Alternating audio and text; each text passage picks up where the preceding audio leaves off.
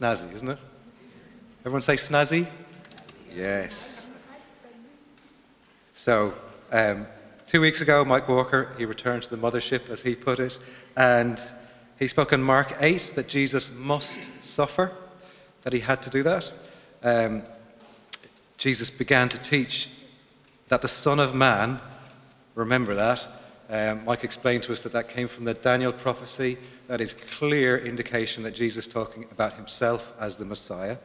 And he said he must suffer many things and be rejected by the elders, the chief priests, and the teachers of the law. Jesus said this in advance, and he refers to Daniel also prophesying in advance. And last week, Steve Collier was too ill to be with us, so Tom led us in a reflection on Lent and fasting. And I remember just at the end, Jo came up and she shared that the week before Easter, where we are right now, is not really about joy or not really about resurrection yet. It's when we think more about the cross and Jesus' death.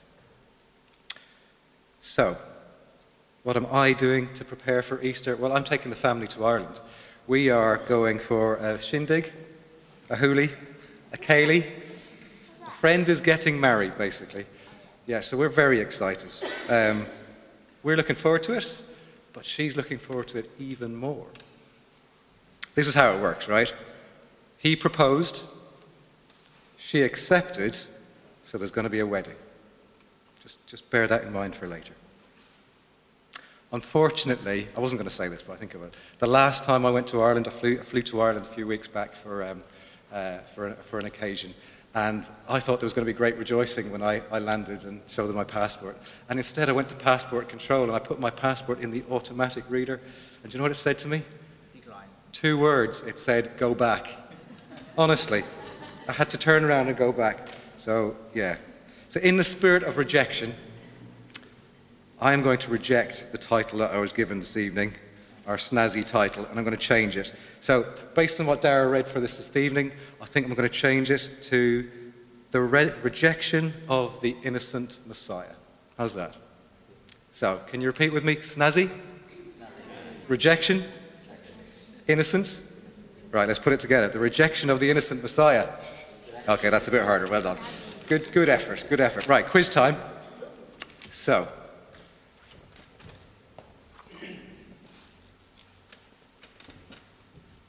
I have a bowl full of chocolate eggs.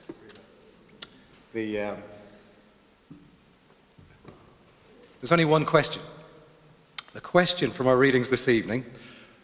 Listen, there's 4 Gospels, and Dara read from Matthew, and this story takes place in all 4 of the Gospels, and they slightly differ from each other.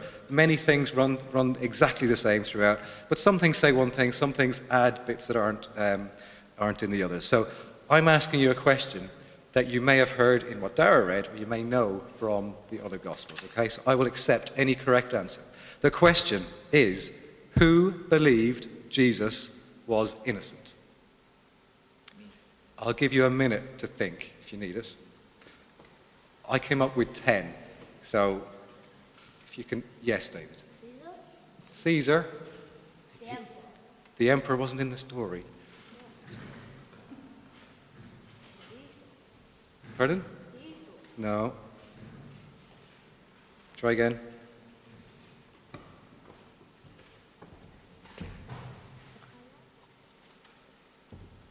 Correct. Pilate.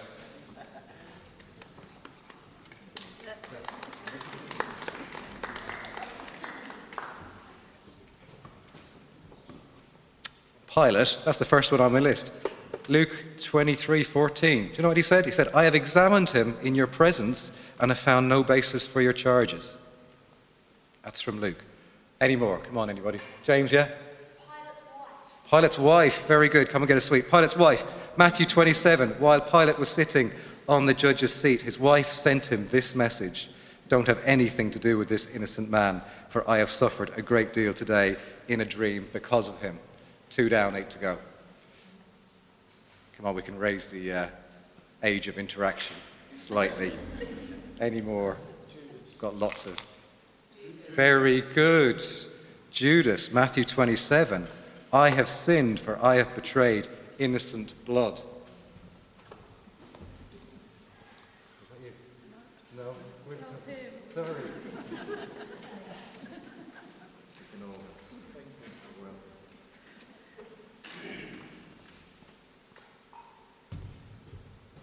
Three down.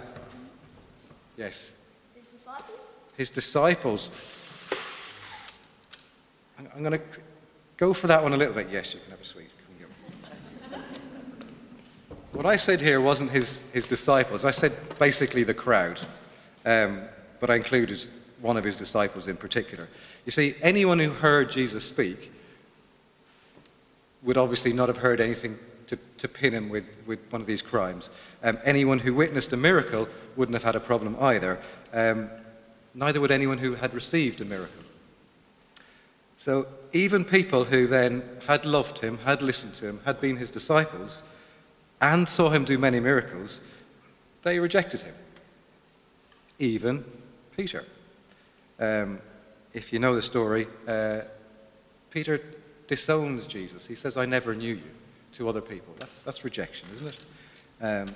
In Acts 2:22, Peter, the rejecter of Jesus, speaks to the Israelites, the crowd, the other rejectors of Jesus, and he says this, "Fellow Israelites, listen to this. Jesus of Nazareth was a man, accredited by God to you by miracles, wonders, and signs which God did among you through him, as you yourselves know." They were all there. They knew. This was the news. "This man was handed over to you by God's deliberate plan and foreknowledge, and you, with the help of a wicked man, put him to death by nailing him to the cross." Verse 37, "When the people heard this, they were cut to the heart. 'What shall we do?' they asked him. And he replied, 'Repent and be baptized.'" You've got four. Any more? Yes, Tom. The thief on the cross. Oh, nice one. What's that? Number 8, David. Could you run over to Tom with his prize? Thank you. Remember me when you come into your kingdom. He knew Jesus was the king. Well done. Come on, let's go again. Who? Barabbas. Wow, Barabbas. I didn't come up with that one. David, you need to go around with these again. He was grateful, though, wasn't he? Any more? His mother. Very good. Cathy? The centurion. I have that one on my list. Cathy in the green coat next to you, David. Matthew 27:54. "Surely he was the Son of God," the centurion said. Any more? Any more for any more? The Pharisees. You can take one.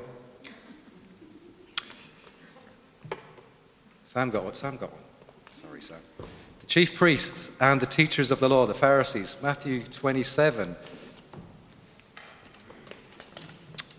This follows on from where Judas says he had sinned by betraying innocent blood. They reply, "What is that to us? That's your responsibility." In Mark 14:55, the chief priests and the whole Sanhedrin were looking for evidence against Jesus so they could put him to death, but they did not find any. And we heard in what Dara read about the false witnesses, and even their stories didn't match up. Any more? Doing really well? The rest are for me if we don't. Okay. Right. What have we missed? Herod wasn't in our passage there. Pilate actually gives this away when he says, "I've examined him in your presence and have found no basis for your charges." And he says, "Neither is Herod." He sent him to Herod, who had jurisdiction over Jesus because Jesus' ministry had been in Galilee, where Herod was the boss man. So, not Herod, Pilate's wife, Judas, the other false witnesses. Many falsely testified against him, but their statements did not agree. Then some of them stood up and they heard him say, they said, "I will destroy his temple." And when he said, "I will destroy this temple and will build another," yet even their testimonies did not agree. There we go. So that's pretty much everyone, isn't it? So if everyone knows Jesus was innocent, then why crucify him? All of Israel was waiting for a Messiah. They knew the prophecies. So I was thinking about this. Was Jesus then not obvious enough? Had he sort of slipped under the radar that they didn't really know it was him? No, actually, he was very obvious, and I'm going to show you why. He actually confessed. In 1 Timothy 6:13, Jesus, while testifying before Pontius Pilate, made the good confession, it says there. What confession? Well, Dara read to us. Pilate asks, "Are you the king of the Jews?" And Jesus says, "You have said so." That sounds a bit confusing. It's probably better to say, if Jesus was Irish, he would have said, "To be sure, to be sure." So, "You have said so," he says, and different translations translate the Greek. Some say, "It is as you say," or something like that. But we don't always understand that Jesus is saying he is the king. However, further down in John 18:36, Jesus, in conversation with Pilate at the time, says, "My kingdom is not of this world." He is clearly answering, says, "Yes, I am the king of the Jews." In Mark 14:62, the high priest asks Jesus, "Are you the Messiah, the Son of the Blessed One?" Capital B, capital O, "Are you Messiah?" And Jesus replies, "I am. And you will see the Son of Man sitting at the right hand." Remember, Son of Man, the Daniel prophecy, sitting at the right hand of the Mighty One and coming on the clouds of heaven. This was like flashing lights. Who am I? I am the Messiah. I am the Son of God. Jesus is saying it very, very obviously. So obvious, in fact, that the response was the high priest tore his clothes, because that was blasphemy to say that you were God. In John 8, Jesus had said, "Before Abraham was born, I am." He's calling himself the eternal God. Before someone was even born, I am. The response to this was that they tried to stone Jesus. It was obvious. They knew what he was saying. They knew he was saying he was the Messiah. And the final one I've got here for us is Matthew 9. Jesus heals someone who's paralyzed. But before that, he tells them, "Son, your sins are forgiven." No one did that. No one does that. That's a thing that they said, only God can forgive sins. That, again, drove them crazy because they identified Jesus being obvious in his claim to be God. So, he says clearly he is God's son. He says clearly he's the Messiah. If he was so obvious, I mean, listen, we're coming to church. We think it's obvious, most of us anyway. So why was he rejected if it was so obvious? Why crucify the innocent Messiah? Why swap him for a prisoner called Barabbas who had murdered someone in an uprising? Why? He was innocent. Why has he been rejected? Why? Well, because what did they want? They wanted a freedom fighter. They wanted a rebel against Rome. They didn't want a prince of peace. They wanted violence. They didn't want to turn the other cheek. They wanted to hate their Roman oppressors, not love their enemies as Jesus had taught them. They didn't want to pay taxes to Caesar. They did not like Rome. So they rejected Jesus. Not because they didn't believe in him. They'd seen the miracles. They knew the prophecies. I think perhaps they didn't like what he was saying. They didn't like that he was saying who he was saying he was, or what that meant they were or we are. That's often what we reject. So they swap Jesus for a criminal.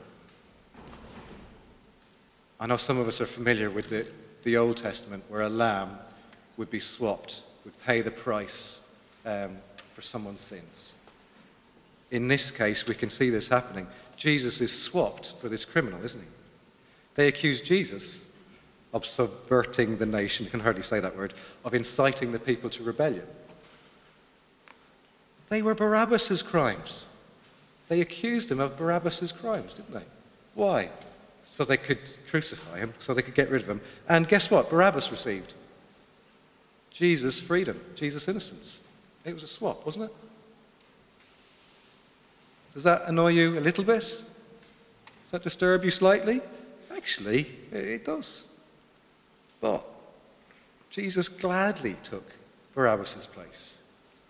He didn't say anything when he was accused, and he didn't object. Not ever. The only thing he answered was, "Are you the king of the Jews?" He answered that question. The rest of his charges he did not answer. He gladly took Barabbas' place. But we're all basically Barabbas in this story, aren't we, a little bit? Because Jesus not only takes Barabbas' place, we sort of follow this on, don't we? Jesus did the same thing for us. He took our place on this cross, and he gladly did it.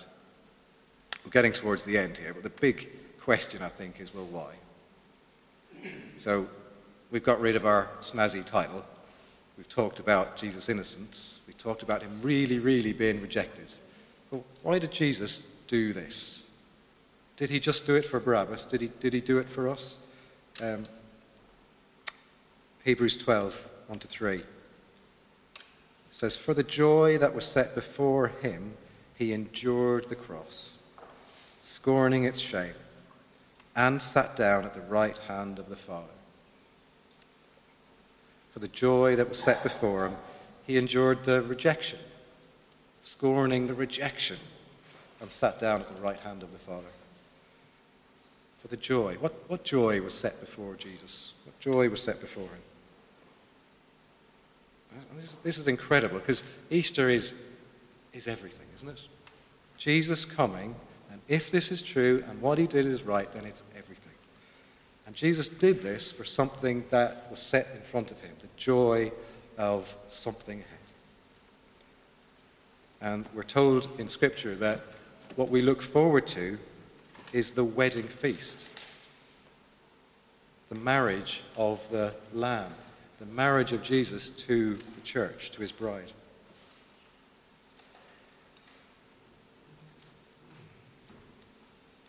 Let's pray.